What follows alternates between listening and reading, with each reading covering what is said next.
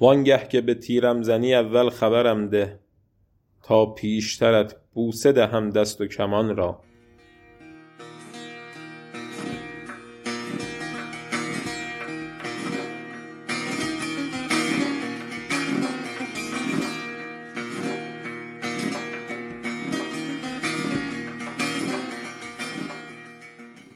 یکی از صوفیان در کاروان حج همراه ما بود. که شخص پولداری بهش صد دینار داده بود تا براش قربانی کنه. دزدان راهزن به کاروان حمله کردند و اموال رو به غارت بردند. همه بازرگانان و اهل کاروان گریه و زاری کردند. تزرع کنی وگر فریاد دزد زر باز پس نخواهد داد جز این صوفی ازش پرسیدند مگه دزدا به مال تو نزدند گفت چرا؟ ولی فرق من با شما اینه که من دلبستگی به اون مال نداشتم برخلاف شما.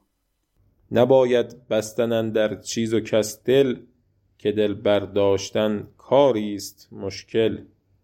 گفتم این حرفی که زدی شرح حال منه که تو جوانی به زیبارویی دل بستم آنچنان که قبله چشمام جمالش شده بود. و هم مغمم رسیدن به وسالش مگر ملائکه بر آسمان وگر نه بشر به حسن صورت او در زمین نخواهد بود. به دوستی که حرام است بعد از او صحبت که هیچ نطفه چنو آدمی نخواهد بود. سر یه اتفاق دلبر من مرد و منو تنها گذاشت. هر روز سر خاکش می‌رفتم و در فراغش می‌گفتم کاش کان روز که در پای تو شد خار عجل دست گیتی بزدی تیغ هلاکم بر سر. تا در این روز جهان بی تو ندیدی چشمم که منم بر سر خاک تو که خاکم بر سر.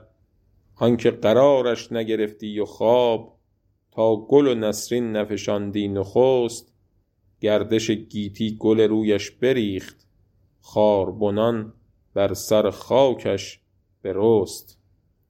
بعد از رفتنش تصمیم جدی گرفتم که حوثم رو کنار بذارم و دور مجالس نگردم.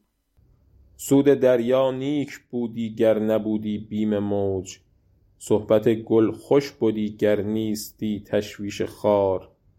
دوش چون تاووس می نازیدم در باغ وصل دیگر امروز از فراق یار می پیچم چو مار.